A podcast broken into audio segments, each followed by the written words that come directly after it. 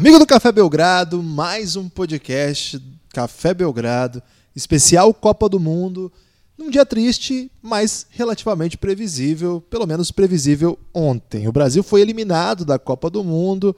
Lucas, perdemos para os Estados Unidos, não veio o crime brasileiro. Esse crime aí tava demais, né? Olá, Guilherme, olá, amigo do Café Belgrado. Como falamos no podcast do Pingado ontem, saímos dessa Copa com uma campanha positiva, três vitórias, duas derrotas. É mais ou menos o cenário, não diria o melhor cenário possível que a gente imaginava, mas era o cenário de melhor alcance antes de ser uma super copada intergaláctica do Brasil. É, três vitórias e duas derrotas nesse chaveamento que ficou com o Brasil enfrentando três seleções europeias, ainda os Estados Unidos e a Nova Zelândia, que não é um time bobo, né? Não ficou algo, é, como posso falar, decepcionante, algo feio, uma mancha no basquete brasileiro. Longe disso, acho que essa geração que muita gente já tinha previsto como já tivesse dado o fim desse ciclo, né? Mas mais uma vez essa geração apareceu lá, fez mais uma vez uma campanha positiva numa grande competição. Acho que é mais ou menos isso, Guilherme. É não achar que o basquete brasileiro, é, enquanto base, enquanto formação de jogadores, está nesse nível de top 8. Talvez seria um, um resultado bem enganoso para o nosso país, para o basquete do nosso país.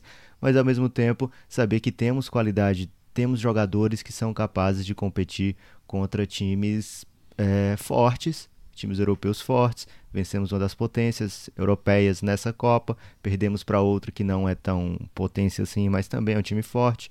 Então, o Brasil está ali, tá para competir, Guilherme, ainda não é favorito a nada, ainda vai demorar um pouco para a reformulação do basquete brasileiro é, se for bem feita ao longo do tempo, a gente está assim lá entrando nas competições com mais ambições do que simplesmente chegar numa segunda fase, né? Ficar entre os 16 é pouco para o tanto que o povo ama o basquete aqui, mas eu acho que está dentro de um bom resultado para o tanto de tempo que foi perdido no basquete brasileiro.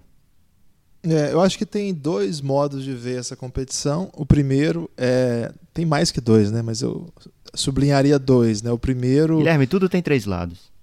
Já diria Samuel Rosa, né? um dos maiores compositores desse país. É, o primeiro, se você olhar antes de começar o campeonato, se alguém falasse pra gente que a gente terminaria com 3-2, tendo a possibilidade ali na reta final de conseguir uma classificação, mas eliminado nessa fase, sem sufoco para conseguir vaga no pré-olímpico mundial, garantindo assim já no terceiro jogo, é, perdendo para os Estados Unidos que não ia ter como, assim, num jogo que o Brasil até fez dois bons quartos, eu diria com tranquilidade. Quem vai ouvir os podcasts da gente antes da Copa do Mundo já sabe, quem ouviu já sabe do meu, da minha não crença nesse time, né? Então eu diria, fecho, fecho agora. Eu estava com muito medo de Montenegro, por exemplo. Nova Zelândia eu não tive muito medo não, mas Montenegro eu estava muito ciente que seria um jogo muito duro. É, nunca imaginei que pudéssemos vencer a Grécia. Então, eu digo, começando lá, e sabia que era muito difícil também ganhar do outro adversário europeu que passasse de lá, achei que seria a Turquia, não a Tchequia. Sabendo então, antes do campeonato, esse saldo final, o saldo, né, o retrato do final, eu sairia muito satisfeito. Agora, é que viver o que a gente viveu na semana passada e saber que isso foi abreviado com uma derrota inexplicável dentro da história da competição, é explicável por muitos motivos, mas dentro da história da competição, perder por 22 da Tchequia, o Brasil perdeu 16 dos Estados Unidos. Perder de 22 para a Tchequia é inexplicável, não é indesculpável nessa história da competição. Aí dá essa sensação, né? Porque você ganha da Grécia, que é o, o adversário monumental, e tropeça para um time que é bom, classificou, passou para a próxima fase, mas dava para vencer. A Grécia ganhou da Tchequia com certa, não digo tranquilidade, porque eles precisavam de um placar meio, meio muito elástico, não conseguiram, mas venceram, assim. Então, fica essa sensação, assim, fica essa sensação de ah, dava para ter aprontado um pouquinho mais, quem sabe pintar aí entre os oito e lá no cruzamento entre os oito, de repente beliscar a vaga olímpica contra a Argentina. Na história toda, para mim, acho que esse é o grande revés. A gente não conseguiu a vaga olímpica, mas também eu falei várias vezes aqui, é, as chances de consegui-las consegui-la ficou muito difícil quando a Argentina entrou num grupo muito fácil. Isso implicaria o Brasil cometer façanhas eliminando adversários grandes, como Grécia ou Montenegro. O Brasil até elimina a Grécia e Montenegro. Ganhar da Turquia e ainda assim, lá nas oitavas, quando começasse o cruzamento de quinto e oitavo, torcer para a Argentina perder e vencê-los lá, alguma coisa nesse sentido. É, então não dava para fazer muita coisa com isso. Então, de, nessa história toda, o retrato é Lucas, eu gostei desse Mundial, é, fico frustrado com muitas coisas, ponto. Agora, de novo, isso eu acho que também tem dois lados. É, enquadra quem fez com que o Brasil jogasse em alto nível é gente de mais de trinta e tantos anos, com exceção do Caboclo. Os jovens brasileiros, hum, nossa, achei bem abaixo. Alguns nem tiveram oportunidade, né? O Petrovic deixou o Didi com pouquíssima minutagem. Não sei bem o que aconteceu. Lá nos amistosos achei que o Didi jogou bem. Na Copa do Mundo era erro zero, né? Qualquer mau momento o Didi era tirado de quadra. e Iago sequer pisou em quadra. Então o Brasil só o Caboclo, que teve minutos relevantes, também não tinha reserva para executar a mesma função. Senão nem sei também se ficaria. Nesse sentido, aí eu já olho com, outros, com outro olhar. Né? É um ano mais que a gente está dependendo de uns caras de 30, agora 37, o Alex 39 é, não, não veio renovação, não é nada disso. Então, esse time era pra, tinha duração de um campeonato. Então a gente pode analisar esse campeonato, porque as eliminatórias a gente jogou fora, que foi uma tragédia. O futuro, acho que não dá para contar com que a gente vai repetir uma, sei lá, uma máquina do tempo para ter Varejão de novo sendo decisivo, Leandrinho sendo cestinha do time no campeonato, todos esses caras com idade muito avançada. Né? Então acho que são dois, mas como disse o Lucas aí, tudo tem três lados. Né? É 3D. Você, você, você gosta de ir no cinema 3D, com aqueles óculos lá? Guilherme, o 3D é bom, mas o 4D é que é o caos, né? Que é aquele que Qual joga que é água o na 4D? cara, ele faz massagem nas suas costas. É, ele tem um ventinho seria ver esse jogo com 4D, Lucas? Aquela hora que o Petrovic foi expulso em 4D, o que aconteceria conosco? Guilherme, aquele momento ali, a cadeira ia balançar, sacudir para todo lado, porque tava uma intensidade sinistra. E cada bloqueio indireto dos Estados Unidos ali no Hammer, a gente, a, a gente tá num grupo maravilhoso, né, Guilherme?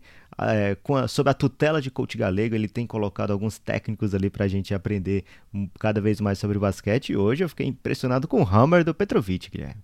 E cada Ok. Hammer do Petrovic é, um, é uma paulada nas costas da cadeira 4D. Agora, assim, falando do jogo em si, né? O jogo, o Brasil conseguiu se manter bem na partida por uma boa parte do tempo, é verdade, que jamais controlando o placar. Os Estados Unidos esperando dar o pulo do gato jovem, né? Sabendo ali que as pernas do Brasil nem sempre aguentariam. Também teve o pulo do gato Serelep, que era quando o Brasil ficava com o Big enfrentando o Small Ball americano. Os americanos souberam aproveitar muito bem essa diferença de velocidade, né, de intensidade. Cara, o, o Petrovic na entrevista pré-jogo, ele estava contando com um certo desinteresse americano para esse jogo, era pa- parecia ser a melhor estratégia do Brasil, é contar com o desdém americano. Infelizmente, esses jovens aí, Guilherme, parece que não querem perder não. Talvez honrando demais a camisa, não sei se Eles isso- são millennials, Lucas. eles não querem ter coisa negativa na carreira, né? Por exemplo, tem, tem médico que não aceita fazer cirurgia se for de risco, Guilherme. Porque ele não quer é? ter. E, ele, ele pode fazer isso? Pode, eles podem fazer sim. Mas não tem um É. juramento lá que eles fazem? Mas, Guilherme, o juramento é de Hipócrates, né? Ok. Quem for médico aí, a gente tem al- alguns médicos que são apoiadores. Explica pra gente se pode isso, porque eu fiquei muito confuso agora com essa informação. até Eu não até sei se aqui desconcentrei no, aqui. Não sei se no Brasil, porque eu assisto muita série, Guilherme, mas nas Ah, séries mas aí americanas... você tá confundindo a ficção com a vida, Lucas. Não, mas tem isso, tem sim, que eu já vi depois depoimentos falando sobre isso, né? De médicos que é, evitam pegar casos muito graves, cirúrgicos, para manter o seu recorde lá perfeito. E esses americaninhos aí, Guilherme, estão querendo manter o recorde perfeito, não estão querendo uma derrota é, para quem quer que seja nessa competição, se recusaram a perder um jogo perdido contra a Turquia. E a Recheca acaba aproveitando muito bem o rescaldo disso, né? Porque a Recheca pegou a Turquia assim numa ressaca, numa bad muito grande por ter perdido aquele jogo. Pega o Brasil também num momento assim de euforia, segundo o gente lá de dentro, né? O Benite deu entrevista pós-jogo contra a Recheca falando que o momento de euforia tinha tomado ali a, a delegação brasileira, né? Talvez passado da conta. Pode ser que tenha sido isso. A gente Eu tá acho que ele tá errado nessa. Você acha, Guilherme? Por quê? Porque se não comemora ali, ia comemorar quando, Lucas? Imagina é, se gente... não tivesse feito. A gente defende é, isso. É, é o que eu falo que desde sempre, Guilherme. Começamos empatados com todo mundo esse Mundial, saímos ainda na frente de maior parte das equipes. Tem que ver ali o ranqueamento. A gente ficou em último do grupo, né, Guilherme? Agora a gente ficou na metade de baixo da tabela, não ficou tão interessante assim. Mas em certo momento ali o Brasil era uma das potências do Mundial, então era a hora certa de comemorar sim. Mas falando. É porque, não, mas falando sério, assim, é, já que você abriu, eu abri, eu abri no folclore essa questão. Mas falando sério, eu acho que isso é importante, claro, dá uma extravasada, dá uma desatenção. Mas eu acho que o Brasil perdeu para a Tchequia foi uma espécie de baile técnico-tático. Assim. Acho que o Brasil não teve chance para dizer que foi desconcentração, falta de empenho, ou achar que já tinha acabado alguma coisa. Claro que seria melhor nessas situações, mas ali foi outra coisa. Né? Quem viu o jogo viu um baile tático. A Tchequia, é, minha nossa, né? o Brasil não viu a cor da bola. Ok. É, o Brasil termina então, Guilherme, na décima terceira posição, é isso? Décima terceira posição. É, é são é. 16 que passaram. E aí a gente ficou em último, a gente foi em décimo terceiro. A gente foi o melhor dos últimos. Décimo sexto. Ah, então é décimo terceiro, isso mesmo. Décima terceira posição. Acho que representa mais ou menos como está o basquete brasileiro hoje, né? Não ficou uma coisa assim super fora de realidade. É, a Europa, claro, não consegue colocar todos os seus times de alto nível na competição. Então, o 13 terceiro lugar parece esperado, né? Parece algo dentro da lógica. O Brasil com três vitórias, duas derrotas, mais uma vez ressalto, né? Uma campanha positiva. Não foi tão positiva assim essa segunda fase. Segunda fase, momento mais tenso, mais delicado. O Brasil com duas derrotas e duas derrotas grandes, né? Duas derrotas que somadas aí deram 40 pontos de derrota, né? Então faltou realmente o Brasil ter o que a gente mais ou menos mapeou antes do torneio começar, né? Ter punch para enfrentar os melhores times nessa segunda fase. Agora, é, Silverline, Guilherme, assim, o, o que tirar de positivo desse Mundial? Temos coisas positivas para tirar desse Mundial? Não, eu acho que a experiência foi muito positiva, né? Quem acompanhou o Mundial. Aprendemos com a derrota? Então, esse é o, é o drama, né? Acho que nunca é tarde para aprender. Mas nós temos uns caras aí bem velhos já para sair com discurso de aprendizado. O problema é esse, a nossa rotação usava, sei lá, a maior parte dos jogadores acima de 30 anos. Esses caras já jogaram Olimpíadas, jogaram Copa do Mundo. Claro que tudo é um aprendizado na vida. Mas quem tinha que aprender ali aprendeu assistindo, né? O Iago, o Didi. O Didi ainda fez uma coisa lá que lá foi um aprendizado que nos deixou absolutamente em, choque, né? Aquela falta em cima dos Slocum. Mas falando sério, acho que aprendizado aqui eu não vou topar, não. Essa, o aprendizado card, não vou aceitar, não. É, eu entendo que estar no grupo uma situação dessa é aprendizado, ok, mas não foi isso que o Brasil. O time jogava com Luz ou Huertas, Benite ou Alex, Varejão. É, quem mais? Acho que o Caboclo só pode sair com o aprendizado card dessa história toda, né? O resto é tudo cara com 30 e tantos anos de idade. Aprendeu mais o quê? Aprender, eles aprenderam já, agora tá na hora de, de entregar. Então, não vou com essa, não. Mas eu acho que eu vou com a da experiência de diversão. Assim. Foi uma Copa do Mundo que aproveitou um pouco do hype da NBA no Brasil. É, Sport TV transmite a NBA transmitiu a Copa do Mundo. O horário não foi o ideal, mas esse horário dos jogos grandes do Brasil, mais ou menos serviu para que a galera tivesse ali atenta, ver o que está acontecendo. Tá certo, tá trabalhando, mas teve jogo no sábado também. Então, serviu no domingo, né? Mas serviu, eu acho, e sábado também. Mas serviu, eu acho, para unir um pouco mais essa galera que está na off-season, conhecer um pouco mais de basquete nacional. A gente sabe que a NBA está muito popular no Brasil, assim, o Twitter fica fervendo. Então, essa experiência eu achei muito legal. Acho que a seleção pode. É, a galera não acostuma a ver jogo da seleção, não se conversa sobre a seleção, a não ser em casos muito especiais, em grandes competições. Então, quem sabe, mais gente chegando, bastante gente veio ouvir o podcast, né, números bem impressionantes, inclusive sobre outros times, né, quando não era sobre o Brasil. A gente conseguiu colocar bons resultados. O nosso podcast da derrota de sábado ficou em segundo lugar no Castbox geral, assim, juntando todos os podcasts do Castbox. Olha isso, Lucas, impressionante esse dado, né? Então, acho que essa experiência essa semana foi muito divertida, assim. Eu fiquei muito feliz acompanhando o jogo. Não teria sido possível sem aquela vitória contra a Grécia. Ali muda tudo, ali todo mundo chega para o campeonato, mais ou menos, né? O Brasil tinha estreado num jogo muito cedo, então a galera ficou meio deslocada. Então, essa foi, acho que se você quiser colocar algum ponto positivo aí, acho que o ponto positivo de você conseguir jogar dentro do seu nível. É muito ruim quando você vai para uma competição e entrega abaixo, né? A gente sempre conversa sobre isso. Hoje o Brasil não tem o 13º melhor basquete do mundo. Certamente não tem. Isso aí a gente já falou bastante. Esses times que passaram, todos eles, talvez a Polônia seja uma exceção, mas todos eles estão me melhores que o Brasil nas suas ligas, é, na sua tradição, no seu time recente, assim, né, nos últimos anos. Então não dá mesmo. O Brasil não é melhor que a Argentina, a gente está cansado de saber disso. O Brasil não é melhor que a Espanha que a Sérvia. E a sonhando.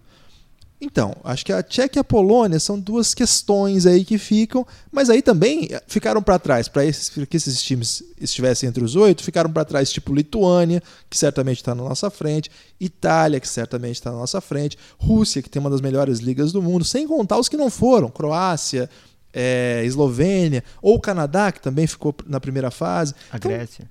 A Grécia, imagina, ficamos na, é, quase ficamos na frente da Grécia, né? Acabou que, que deu ruim nisso aí. Mas é, Moralmente só, ficamos na frente da Grécia, Guilherme. Moral, fomos o campeão moral né, da, da, da primeira fase. Na segunda fase já não vou dizer.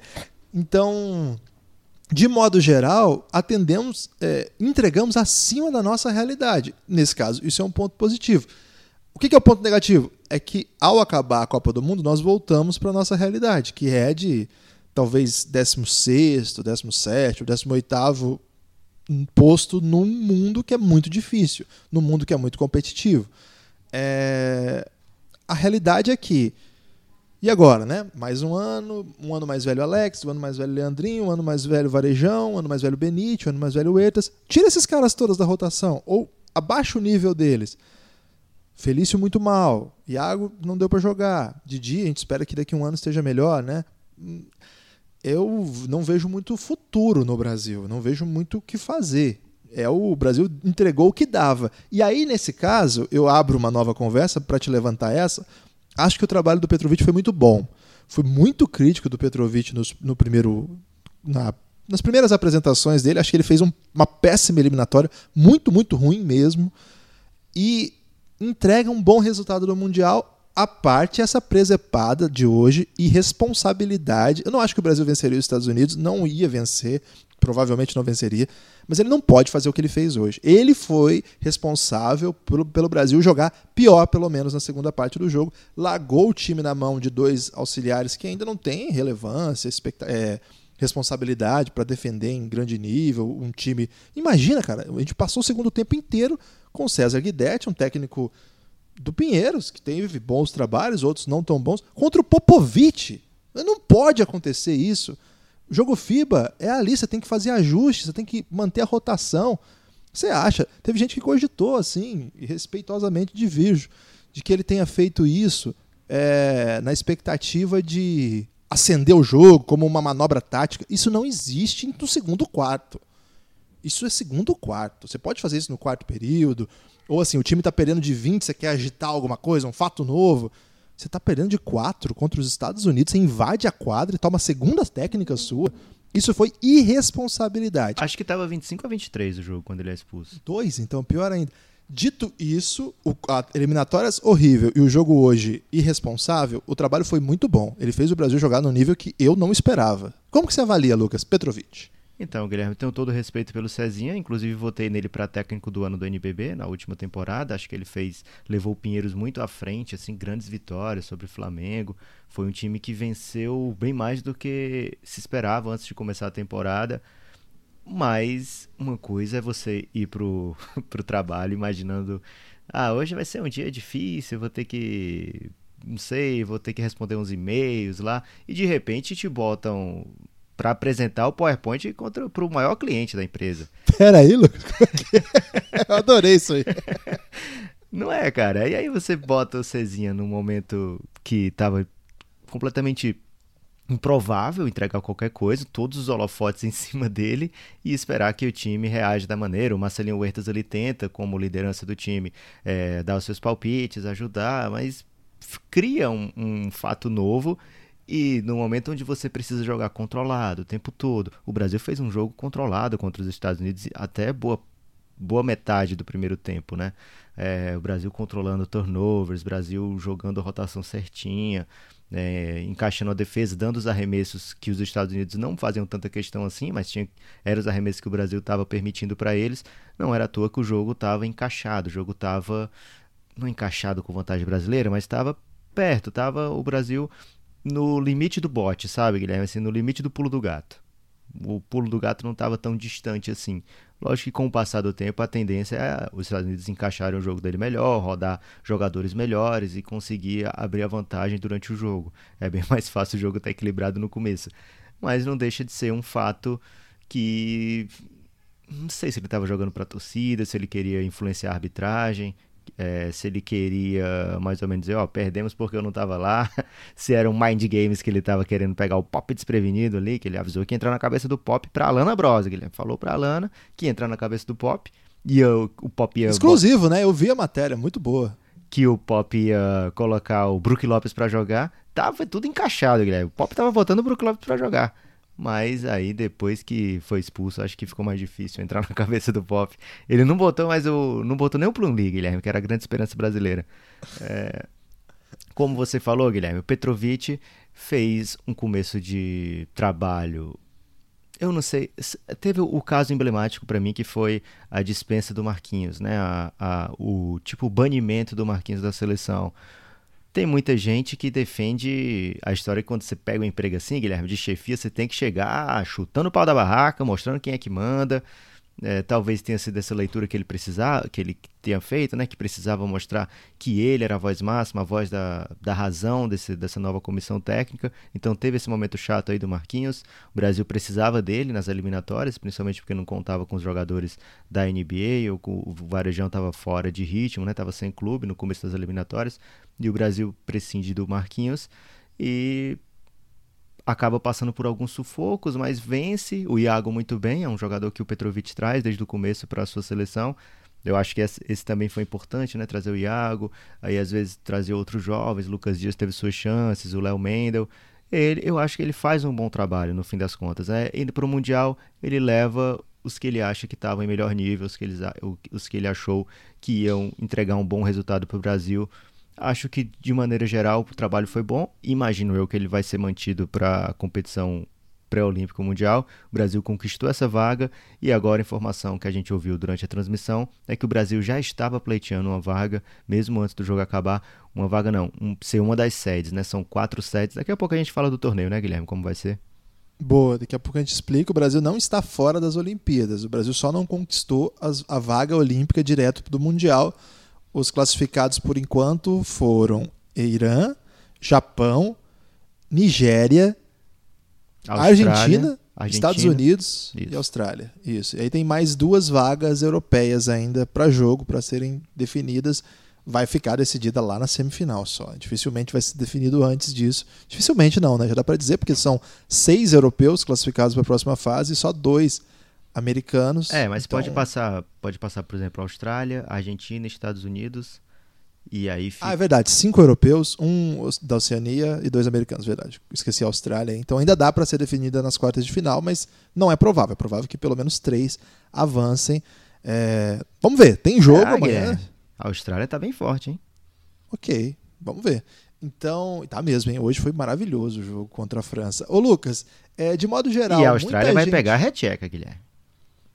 Recheca vem pro crime, Lucas. Não respeita esses homens. E eu acabei de usar pela primeira vez nessa cobertura um nome que você inventou aí, já tratando como se isso fosse uma coisa aceitável. Você vê como é que essa seleção me deixa sem prumo. Galego diria que é Inception, Guilherme. Inception. É, essa, o Brasil, de modo geral, eu acho que dá para dizer que vai, é, entrega um time que defende bem em alguns períodos e em boa parte do jogo defende muito mal, né? É um time que parece que tem uma rotação defensiva que é aceitável quando, tá, que, quando estão Alex, Alex, Rafa Luz, Varejão, Caboclo em quadra. E parece que quando todos os outros entram, ninguém mais é capaz de defender, né? Inacreditável. O, o Ertas, um dos melhores jogadores ofensivos do Brasil na competição, de novo, sempre, mas defensivamente cada vez mais negativo. Hoje, o Satoransky já tinha feito isso e hoje Hoje era duro mesmo, né? Porque parar o Kemba, parar... esses caras são pesados. Mas hoje ele foi muito, muito mal defensivamente. O Brasil também, o pacote foi muito mal defensiv... defensivamente hoje. No final ainda teve uma, uma chave de. Que é o contrário de ouro, Lucas. o pessoal fala muito chave de bosta, Guilherme, mas eu não sei se é o adequado para esse podcast. Não vou falar isso aqui, Lucas.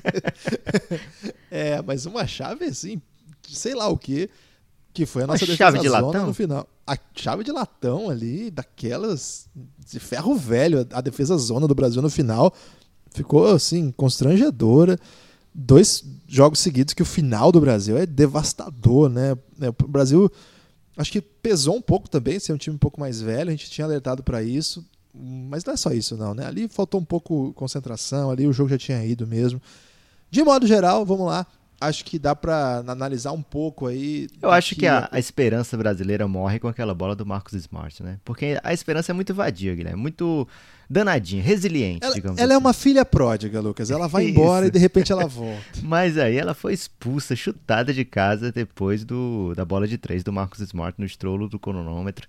Ali foi, foi pesado, Guilherme. E nunca acerta a bola desse jeito, vai acertar contra Nem o Brasil. equilibrado. Imagina aquela. Que que é isso? Isso aí eu sou muito contra acontecer, né? Eu acho que o juiz Compensa... tinha que ser anulado, Guilherme. É, também acho. É, anulado por feito improvável. Isso. Aí você anula, né? Não, isso aqui já não pode acontecer. É, eu não sei o que eu estou marcando, mas provavelmente tem alguma irregularidade aqui, porque isso não acontece, então anulado. Exatamente. Agora, Lucas, é, algumas questões que ficaram sobre essa classificação brasileira. Primeiro, você viu né? que eles foram até pro vídeo para confirmar se foi o Marcos Smart mesmo, né? foi. Dá uma olhada se não foi o Kemba, foi o Marcos Smart. Caramba, será que ele não pisou fora? Será que não tinha estourado? várias Ô Lucas, é, Augusto Lima sequer pisou em quadra, foi isso? O, o Matheus Muratori, eu falei assim, entrando no estúdio aqui, alguma recomendação? O Matheus Muratori, lá do estado de Minas, tem um blog agora de basquete lá no estado de Minas, grande abraço para ele. É, tá perguntando assim: o Augusto vai trazer um Xiaomi na bagagem? tá perguntando aí se ele foi para fazer turismo. A segunda citação a essa marca chinesa que aparece aqui, sem ser patrocinadora. Eu queria até refazer essa fala aqui, mas não vou refazer não. Muita gente pedindo palavras duras sem filtro, a gente tá a gente é muito comedido, né? A gente, a gente pode ser pode ter trazer palavras duras nas análises da realidade, mas quando vem o campeonato e entrega alguma coisa dentro daquilo que é o esperado, não dá para ter palavras duras, né, Lucas? É, eu acho que a palavra dura que a gente proferiu aqui, Guilherme, é colocar que 13 terceiro é um ótimo resultado para o Brasil. Acho pode essa, ser, pode ser. Acho é. que essa é uma palavra dura que a gente fala com uma certa conhecimento de causa, né? Então, é, o Mundial não acaba, cobertura do Café Belgrado e do Pingado não acaba aqui com a eliminação do Brasil. Ainda temos quartas de final definidas, Guilherme. É, vamos dar uma passadinha pelas quartas de final para salivar com o que, que vai vir por aí? Vamos a, lá. Amanhã, por exemplo, Argentina e Sérvia. Que tal? Esse jogo aí, vai estar tá no momento KTO esse jogo? Vai, vai estar. Tá. Vamos, vamos só passar pelos jogos então, né? Okay. Argentina e Sérvia cruzará, quem pensei, cruzará com o vencedor de Estados Unidos e França. Outro jogo aí que, cara, eu mal posso esperar para ver. E aí no outro dia, Aliás, no outro dia não. Na outra chave, Guilherme, a mamata tá fazendo a sua parte aqui. Tentando comparecer enquanto der. Espanha e Polônia. Aí num, uma grande chance aí de vitória fácil da Espanha, que eles gostam de transformar em vitória dura. Então... Mas não dá para falar mais de mamata para Espanha depois que eles é, fizeram com a Sérvia. Agora liberou. Verdade. Eles desbloquearam essa ofensa. é, mas a bloquearam na verdade. E a Espanha gosta de fazer jogo duro, independente do adversário. Aí, às vezes eles pegam a Sérvia e fazem um passeio, Guilherme. Mas se for um Porto Rico ali, se for uma Tunísia, eles ficam babando para ter um jogo duro para aumentar sempre a audiência. Tá é o tic-tac espanhol. Guilherme, acho que é o, o a Dazon tá passando esse jogo para a Espanha, né? Então eles querem que tem muita Carioca que é bom nada, né? Austrália e Recheca. É, o vencedor vai cruzar com o vencedor de Espanha e Polônia. Esse lado aí me parece muito claro, um Austrália e Espanha na semi, mas é basquete. Você falou aí que a Recheca está conhecendo agora o mundo da criminalidade, está tomando gosto.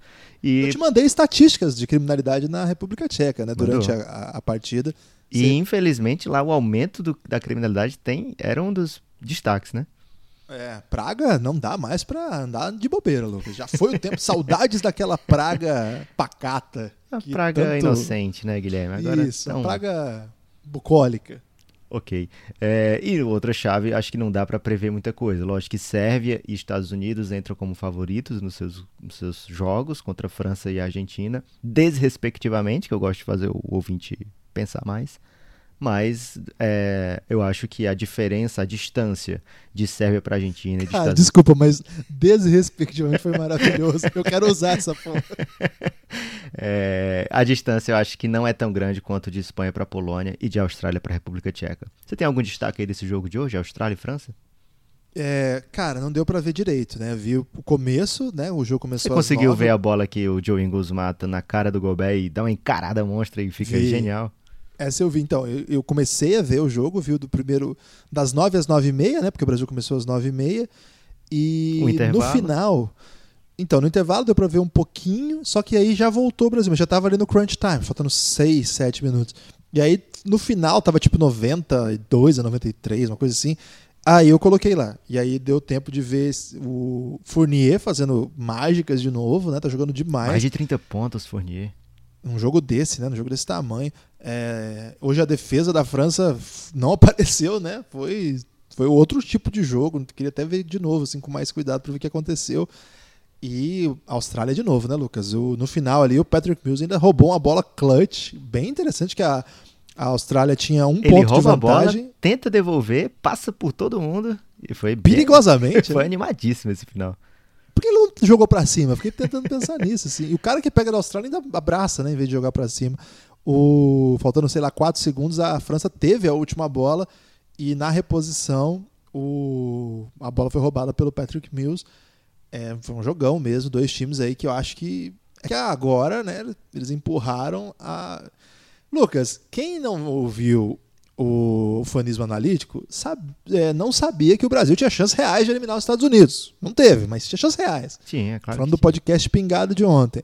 Então, esses times jogaram uma espécie de final para evitar os Estados Unidos. E a França perdeu essa final. É, de todo o caos que foi essa chave que tinha Austrália, Canadá, Lituânia, França.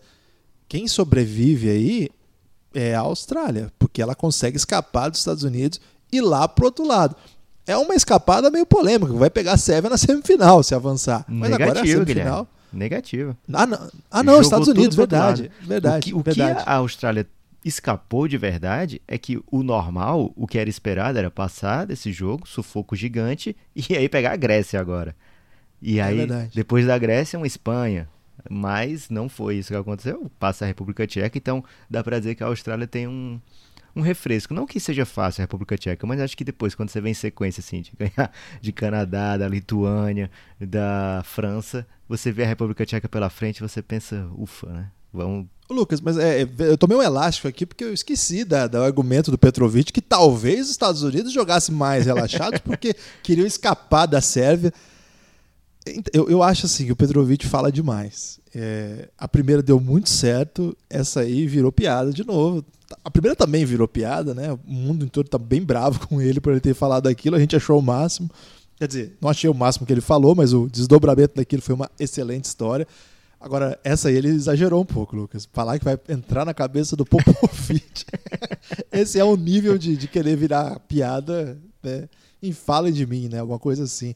É, nos Estados Unidos, até agora, o pessoal tá falando do que o Petrovic falou, aquilo do Giannis, mas então de piada. Ninguém leva a sério, não. Você, o amigo ouvinte aí que, que quer saber o que tá rolando por aí, é meio. É, os caras são folclóricos mesmo, assim.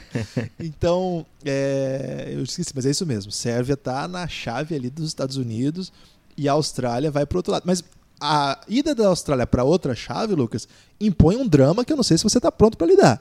Caramba, o que, que vai acontecer? Austrália né? E Espanha, se confirmarem favoritismo, se enfrentarão na semifinal e aí alguém do Santos vai perder esse jogo. Pois é, Guilherme, tô com medo desse ser um jogo eterno, porque invictos ainda, Rick Rubio e Aaron Baines, acho que eles vão carregar isso pra temporada da NBA também. Os Phoenix Suns têm tudo aí para ter uns dois meses sem derrotas. É muito animado, Guilherme, com o futuro do Phoenix Suns, apesar do momento ruim desse momento. É, até 2018 18, 2019 a temporada, mas já ontem no Sport TV rolou um momento positivo ali pro Phoenix Suns, inesperadamente pegou muita gente de surpresa, muita gente estava tomando café da manhã, cuspiu o café, porque não esperava que Phoenix Suns fosse elogiado, assim, com... já tava de manhã ali, não foi na calada da madrugada, né? Foi já pela manhã já foi dito isso, assim, sem a desculpa de ser, ah, tava dormindo, falei do, é... bem do Phoenix Suns. Então... Porque o, o Arctic Monkeys tem uma música que diz que à noite a gente fala coisas que a gente não diria de dia, mas esse era de dia já, Luca. é, então, se até o Phoenix Suns já ficou tão mainstream assim, Guilherme, acho que não tem mais erro, não tem dúvida, vemos, viremos para o crime na próxima temporada. É, Lucas, se na semifinal nós estamos falando de Ricky Rubio e Aaron Baines, os dois jogadores do Phoenix Suns na Copa do Mundo, curiosamente novos jogadores do Phoenix Suns, né? Os dois reforços para essa temporada eles ainda não perderam, estão invictos nessa competição. Então, uma das poucas franquias aí que está invicta nessa competição. Tem outras aí que estão só nos Estados Unidos, mas, por exemplo, o Milwaukee Bucks já perdeu pra caramba, né? Já Perdeu, o Cleveland aí. com o Cedi Osman. Tomou um monte de sacode, né? É. Chicago Bulls com o Satoransky, que já com apanhou Felícia. bastante. Com Felício, infelizmente. Entre outras, né? mas o Suns está invicto ainda e eles podem se enfrentar na semifinal. Agora, Lucas, se um deles foi eliminado com falta, aí pode, né, perder. Pode, não, não deve, né? Porque o Aaron Baines já foi eliminado com falta nessa temporada, nesse, nesse Mundial, e a Austrália, mesmo assim, invicta ainda. Mas alguém vai perder, Guilherme. É, a regra é um critério de desempate, então. É, pra, pode pra ser. ter alguém do Suns. Então, mas é, mas a, tudo... a fato é que, passando os dois, vai ter Suns na final. E aí você sabe que a população vai enlouquecer, Guilherme.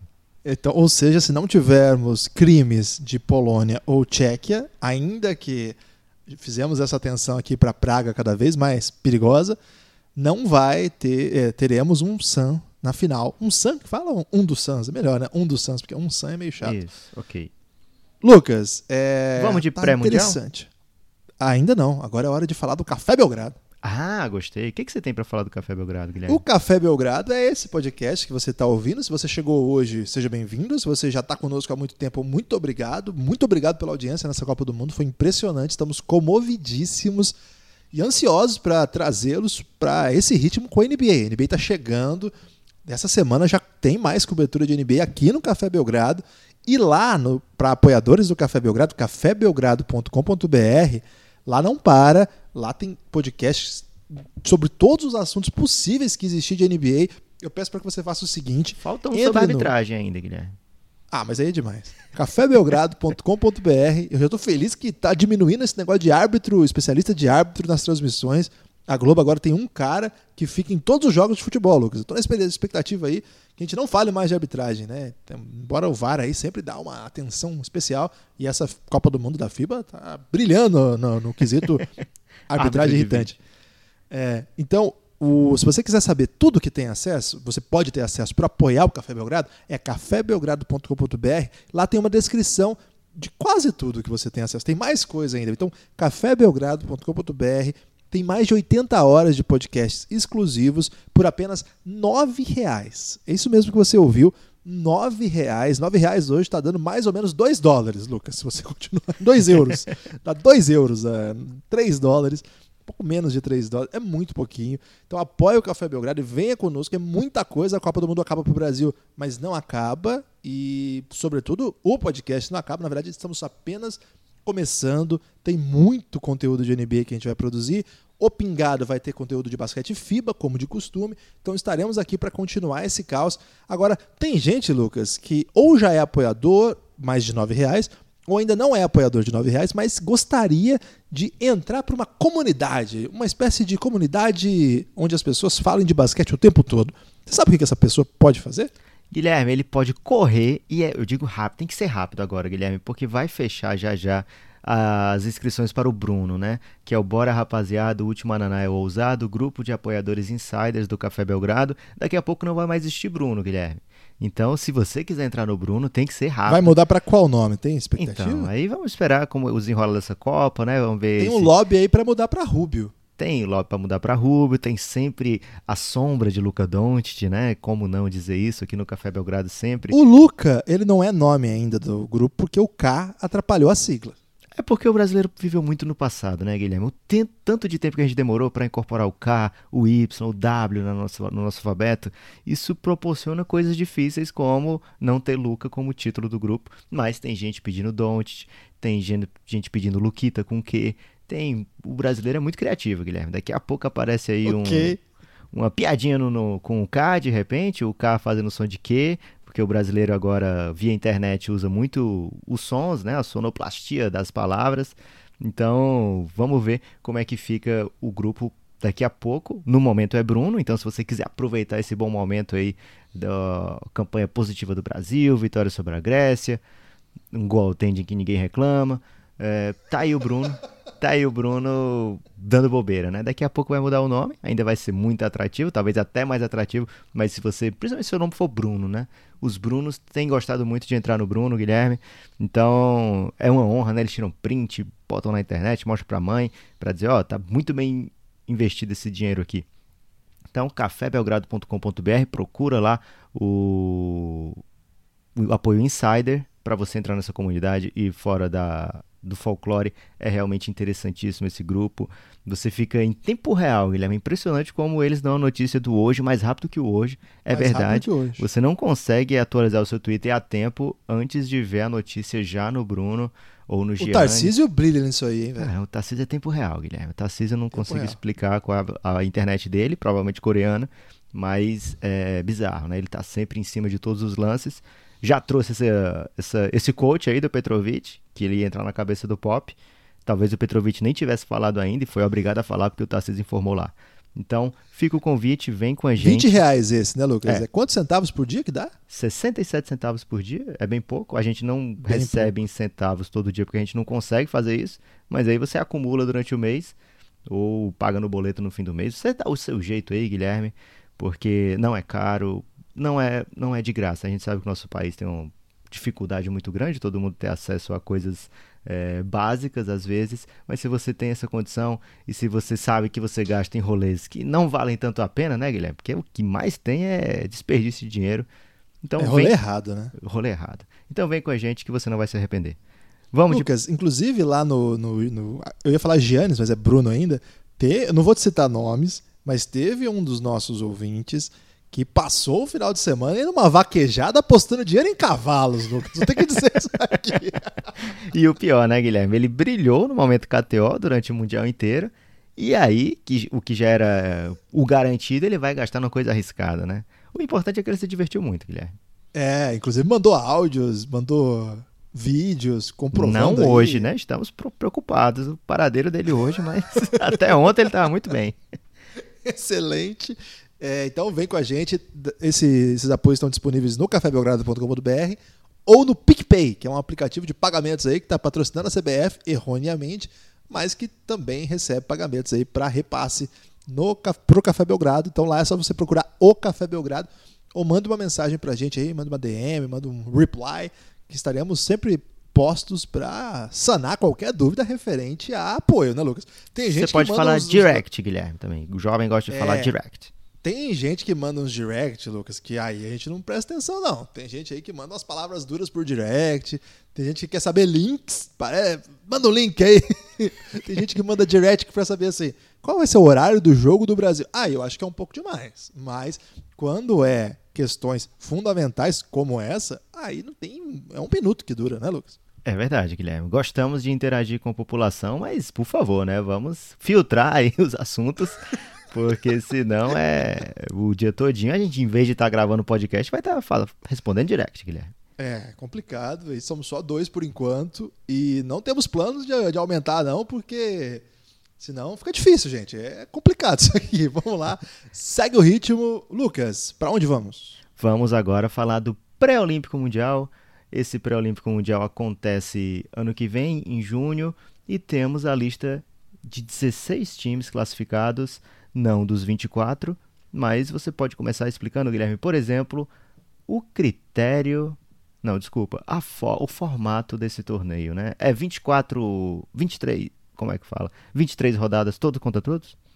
Não, não é ponto corrido, não, Lucas. É, ainda bem, né? Porque ninguém aguenta mais ponto corrido. É verdade. Como é que funcionará então, Guilherme? O que, Lucas? O pré-olímpico mundial. Forma de disputa. For, a Fórmula. Não, aí que tá. Ninguém sabe, Lucas. Não, o formato Eles... de disputa tá bem claro, Guilherme. É o seguinte: são Não, quatro... são seis. É isso, mas você sabe como vai ser? Porque não tá claro para mim como são é que eles vão. quatro times. É... são quatro times, não, são quatro sedes. Em cada sete, em cada sede teremos, teremos seis times. Esses times vão jogar todos contra todos. Essa é a expectativa até agora, é o que foi dito no, no folder que tem assim, tem um PDF da FIBA, sabe? E nesse PDF tá dizendo que são quatro são grupos. Quatro grupos. Não, não é grupo, né? Quatro mini torneios. Quatro assim. torneios, é. Pode ser que sejam dois grupos de três nesses torneios. Pode ser sim, que aí tenha uma final com o vencedor de cada grupo. Vamos esperar para ver, mas o que se espera é que sejam quatro grupos, quatro sedes e o Brasil pleiteando um, ser uma dessas sedes, né? O Brasil se conseguir ser uma dessas sedes, vai ter oportunidade de receber aqui grandes nomes, Guilherme, porque só tem grandes nomes classificados, né? Todo grupo vai ter que ter pelo menos um ou dois times europeus, às vezes até três europeus. Vamos ver como é que fica a contagem final. A FIBA ainda vai realizar os convites, mas são dois convites para cada federação. E dos 23 primeiros colocados desse Mundial, temos vários e vários europeus. Temos. É, se a gente parar para pensar agora, sem contar os melhores, né? Tem mais equipes muito boas para chegarem aqui da Europa. Pelo menos classificaram cinco europeus, né? Só dois que irão. Então, três europeus não estarão nas Olimpíadas direto da, do, da Copa do Mundo, virão, desses que ainda estão vivos, virão para esse pré-olímpico mundial também. Então eu estou projetando aqui, é, vamos supor que Sérvia e Espanha fique entre aí, né? Vamos, a Sérvia e Espanha fique com a vaga e aí quer dizer que a França está fora. Ou desses aí, desses três, pelo menos um vai ficar fora. Somem-se a eles Polônia, e Tchequia, esses, se confirmarem né, o não favoritismo, também vem para disputar esse pré-olímpico mundial. Ainda vem, além desses, Rússia, Venezuela, Itália, Porto Rico, Brasil, Grécia, Lituânia e República Dominicana. Todos esses adversários que passaram de fase, mas não seguiram na, na competição. E ainda tem os melhores da outra fase, né, Lucas? É isso, tem os melhores da outra, fa da outra fase. É, e tem os convidados, né? Os convidados das Américas. Por exemplo, o Canadá conquistou sua vaga já nesse pré-olímpico mundial. É, ou, oh, desculpa, já nesse mundial. Vem a Lituânia também, que não passou de fase, também já está no mundial. É, Turquia. Do grupo que tinha o Brasil, Turquia e Nova Zelândia garantiram vaga para o pré-olímpico mundial. Do grupo que estava a Argentina, lá no começo, né? Quem garantiu a vaga para o pré-mundial foi a China, a China, aliás, a China deve vir como convidada, né? Porque lá nesse grupo ficou a Nigéria conquistou a vaga olímpica, a China é, ficou o pior dos segundos colocados. Ah, então, desse grupo aí, ninguém está garantido no pré-mundial. A Nigéria passou. A Tunísia tá, né? Então, do outro grupo tá lá a Tunísia, que foi junto com o Irã, é, um dos dois primeiros. E aí fecham esses 23 times, né? Os 16 primeiros. Alemanha, acho que faltou a Alemanha. E a Alemanha, desculpa, que veio já lá junto com o Canadá.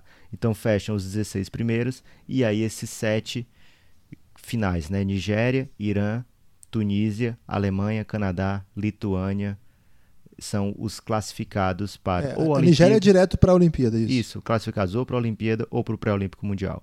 Então é certeza que tem essa galera que já vem, que é forte. A gente já viu aqui que vai ter time que vai vários times dessas quartas de final vão para esse pré-mundial. Vai se juntar ainda dois convidados europeus que pode ser Tur... não, Turquia já está garantida no pré-olímpico mundial.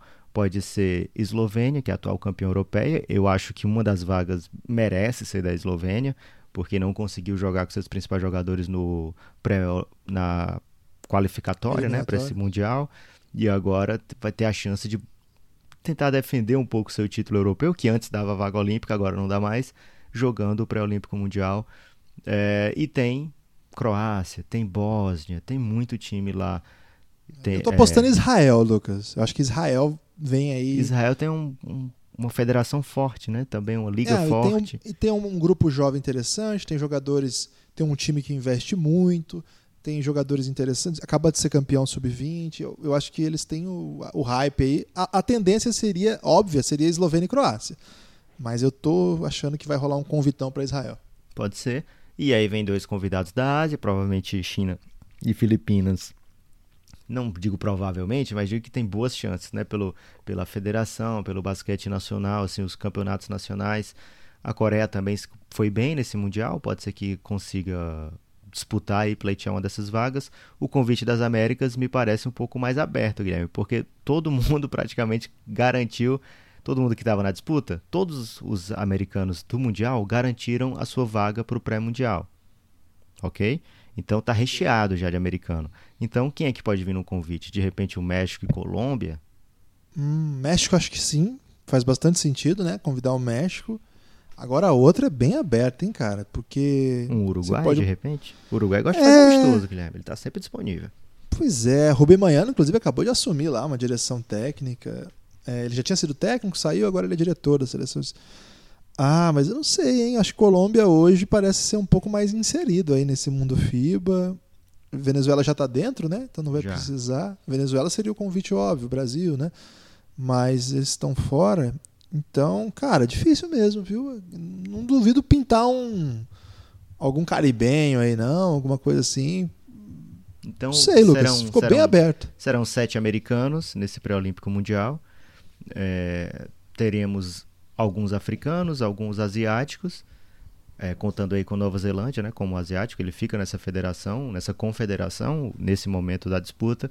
Então dá para imaginar, Guilherme, com quatro grupos vai ter grupo aí que não vai ter tanto europeu assim, porque são pelo menos 12 times é, de fora, né? Sete americanos, aí africanos passou a Tunísia e vão vir mais dois por convite, aí dá 10. Asiáticos passou. Asiático não passou nenhum, né? Que pena. É, mas vão vir dois aí, então vai para 12. E, e só, né? Então são 12 não europeus e 12 europeus a tendência é que fiquem três, três europeus por grupo, três não europeus. Vamos ver como é que a FIBA divide isso aí, né? Como está na metade para cada, Europa e não Europa, eu imagino que serão duas sedes europeias e duas sedes fora da Europa, talvez uma na Ásia ou na América. Vamos ver, Guilherme. A tendência é que o Brasil pleiteie até o fim aí, fique como finalista para esse pessoal que quer sediar um, um desses torneios, a gente fica muito na torcida, né, Guilherme? Já pensou aí fica, um torneio nossa. com o Brasil? Claro que a gente sempre fala Luca Doncic, mas se não vier a Luca Doncic, tiver, por exemplo, a Itália, é mais um timaço para vir, e virão pelo menos três europeus, né? Então, o time europeu costuma trazer bons nomes, pode pintar um Canadá aqui, então tem chance de ter basquete de muita qualidade aqui no Brasil em 2020. Vamos ficar nessa expectativa, né? É, e sendo no Brasil, o estado do Pará já pinta como favoritismo, né? A CBB tem esse vínculo por conta do presidente, fez amistoso lá. E no amistoso deu entrevistas, fez recentemente uma Copa América Sub-17 ou 18 lá. Nas entrevistas do presidente lá no Pará, reafirmou o compromisso de levar Mas o time Goiânia também tem tido uma boa relação com a seleção. Também, também. Goiânia não descartaria não, ou de repente até Brasília, porque daí como é um campeonato muito grande, você pode fazer no Nilson Nelson, né, que é um ginásio gigantesco. Eu gostaria de ver isso aí, vou mandar aqui uma, uma, uma como é que fala? Uma opinião popular, Lucas. Posso mandar? Claro, popular pode, Guilherme, e mesmo se fosse impopular, podia também, porque aqui é o lugar das opiniões. Lucas, eu queria ver isso aí no Pedrocão, meu amigo. Caramba, Guilherme. Você... Imagina o Brasil jogando no Pedrocão contra Luca Doncic. Eu não preciso de mais nada. Eu não preciso de mais nada. Só um JK depois, aquele prato totalmente tumultuado que vem tudo ao mesmo tempo. Eu tava... Joguei pra galera francando agora. Eu né? tava pronto para ir contra, Guilherme, mas ficou difícil. Mas mesmo assim eu vou defender aqui que tem que ser no CFO, cara. CFO é um ginásio também, né? padrão NBA, um ginásio lindo, Fortaleza, uma cidade maravilhosa é uma grande metrópole e tem voos diretos aí para vários destinos europeus. Caramba, então, Franca tomou distraidaça agora. eu acho que difícil. Franca é meio Franca, longe de chegar. É, Franca o acesso não é ideal para vários países. Mas eu né? vou buscar o Luca Doncic. Se ele vier, eu levo ele. Ah, é? Acho que tendo essa informação aí, Guilherme, é capaz da FIBA já topar na hora. O que faltava okay. realmente era a carona do Doncic. é, vamos, vamos esperar, né, Guilherme? Dá para sonhar, agora no momento ainda mais para sonhar com título, dá para sonhar com o pré-olímpico mundial aqui no Brasil, sendo uma das sedes, seria um e acho que ia ser mais uma despedida dessa geração, porque eu acredito que daqui para lá ainda vai ter argumento do tipo, caramba, quem é que eu vou levar no lugar do Alex? Não tem ninguém para levar no lugar do Alex, então tem, então vai o Alex. É. É, então pode ser mais uma chance aí para essa geração ter uma grande disputa e, quem sabe, um, mais uma bela memória, uma conquista. Último samba, né, Lucas? É, um último samba, um último do último, né, Guilherme? É, esse samba aí é aquele da música do Chico, não chore ainda não, que eu tenho um violão e nós vamos cantar. Então tem, tem samba ainda, né? Tem samba e tem momento KTO, Guilherme, porque o Mundial não Cara, acabou. tô curioso. Ainda não Agora, é. Ficou- Ainda. as odds ficam boas, Lucas. É, ainda não é o último samba do Café Belgrado nesse Mundial, Guilherme. Porque lá no Pingado vai continuar a cobertura. O Café Belgrado mais ou menos vira a chave. E aí você vai ouvir aqui no feed agora muito conteúdo de preview da NBA. Mas não um preview é, um pouco tradicional, né, Guilherme? A gente gosta de fazer Não, sempre caos. coisa diferente. Então pode vir um Mip Hunters aí distraído, pode vir mais QTVs, porque a galera quer saber como é que tava e como é que tá, Guilherme. Essa é uma das grandes dúvidas. O Chico Time tá- tem deixado saudade na podosfera. Pintou Então- distraído aqui agora, né, o Chico tá? É, então é possível que aqui no feed do Café Belgrado não tenha mais episódio desse Mundial. Se o Mundial exigir, né, Guilherme? De repente a gente tá pensando em não fazer mais nada aqui e o Mundial nos presenteia com algumas coisas obrigatórias. Aí a gente pode voltar aqui, né? Mas de, Se os Estados Unidos perder, né? Tipo, tomar um sacode, tá? de antemão, abrace o Pingado, né? Vai lá no Pingado que você vai continuar tendo a cobertura do Mundial, provavelmente episódios na maioria dos dias dos torneios, do torneio. Ainda falta, você pode pensar assim, ah, agora só tem oito times, falta pouco. Não, cada time que está na competição, Guilherme, vai disputar pelo menos, quer dizer, pelo menos não, vai disputar ainda três jogos, independente se ganhar, se perder, porque tem a disputa do quinto ao oitavo ainda. Então tem muita coisa para ser falada desse Mundial ainda, Guilherme.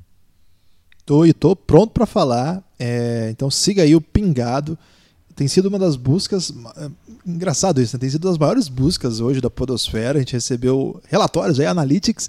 Muita gente tá fazendo essa busca mesmo. Pingado, O que obrigado. mostra que tinha muito safadinho que não seguia, né, Guilherme?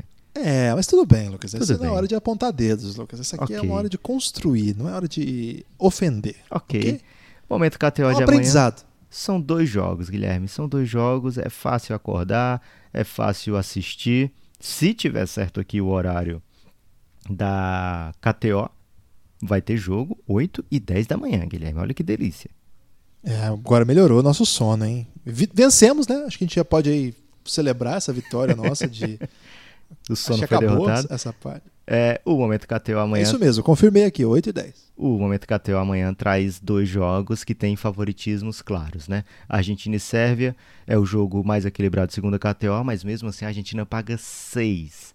6 para cada dinheiro apostado, enquanto a Sérvia traz um retorno aí de 11%, né? Paga 1,11 para a vitória. A Espanha contra a Polônia, a diferença é ainda maior, porque é 1,03 o que a Espanha paga e 9,35 o que a Polônia paga. Eu não recomendo jamais o ouvinte vir aqui e ir na Polônia, Guilherme. Agora, que a Espanha tem deixado a porta aberta nesses jogos fáceis, tem, mas é muito arriscado, né?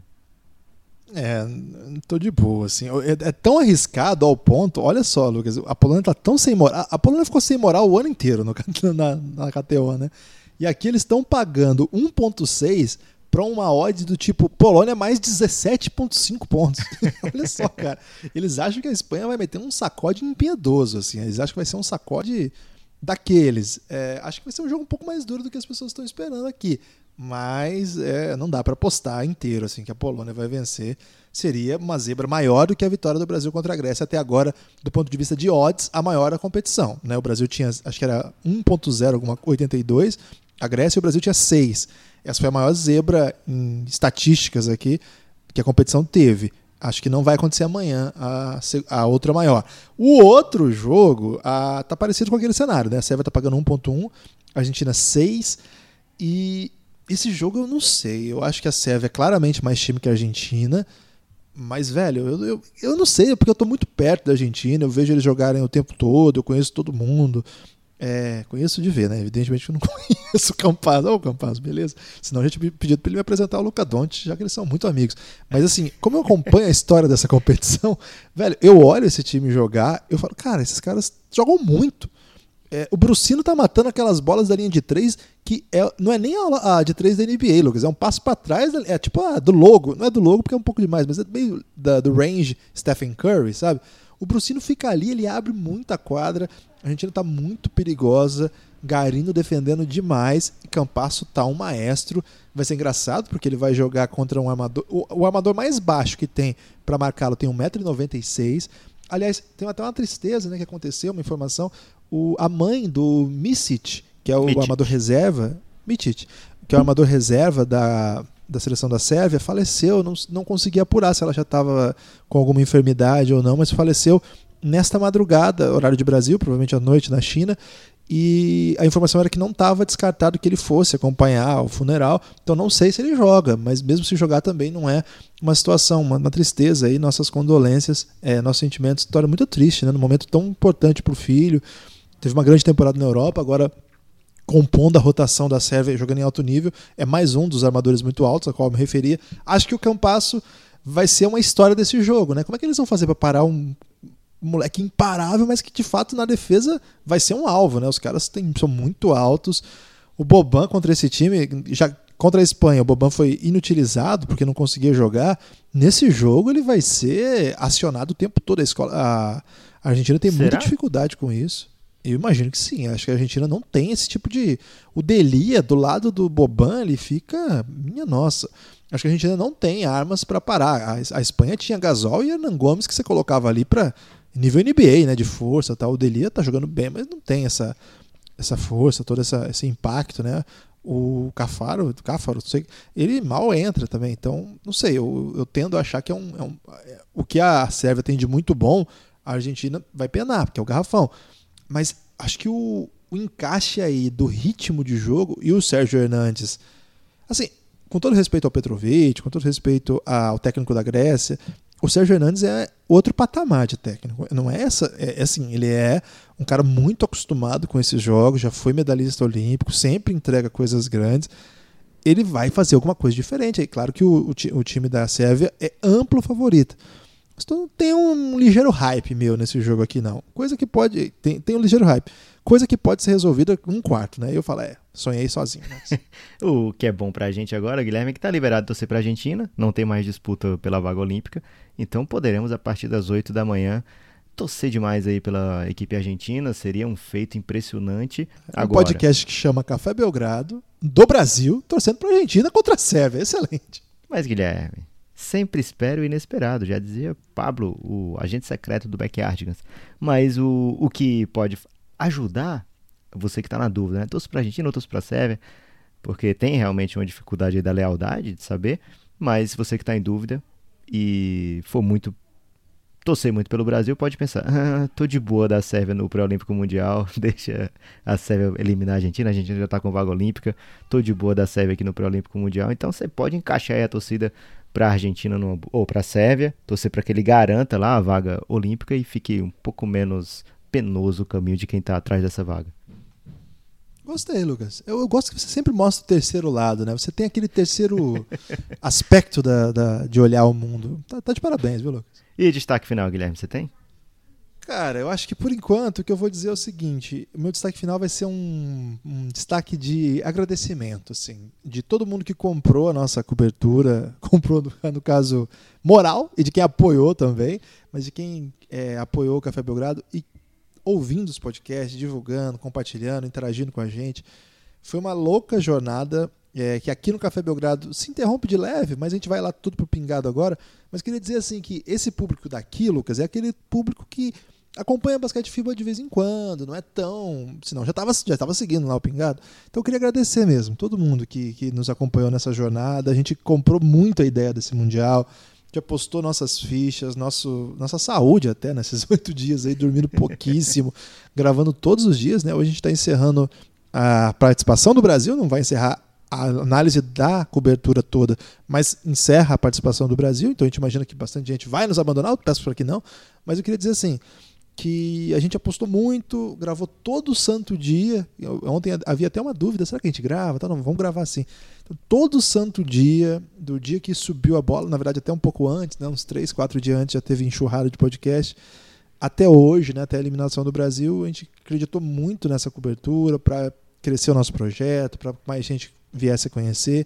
E porque a gente gosta muito de Copa do Mundo, né? E foi muito legal é, vocês ouvintes, a interação de vocês, a resposta da audiência, fez essa. E, e claro, né, sobretudo o número de apoios que chegaram nesse período e que espero continue chegando, agora que está chegando a NBA, é, fez com que essa cobertura fosse mais prazerosa ainda do que já seria normalmente acompanhar um Mundial. Obrigado mesmo. É, não nos abandone agora que o Brasil saiu, vai lá no Pingado ouvir os podcasts e siga aqui conosco para a cobertura da NBA. Eu garanto que tem muita coisa mesmo. E se você quiser mais podcasts sem parar, de novo, cafébelgrado.com.br ajude a gente a continuar tocando esse projeto aqui, que a gente não vai parar não, Lucas. Não vai parar, chave virada. É, foi muito bom o Mundial, porque muita gente trouxe, atentou para isso, né, Guilherme? A NBA estava muito longe. A NBA estava um, aquela prima distante, Guilherme, que você antigamente tinha que mandar uma carta para entrar em contato, mas agora veio o Mundial. São 15, 16 dias aí que contando com o, o pré né? Você já começa a pensar no Mundial um pouco antes e você ainda passa um tempinho depois do Mundial pensando nele.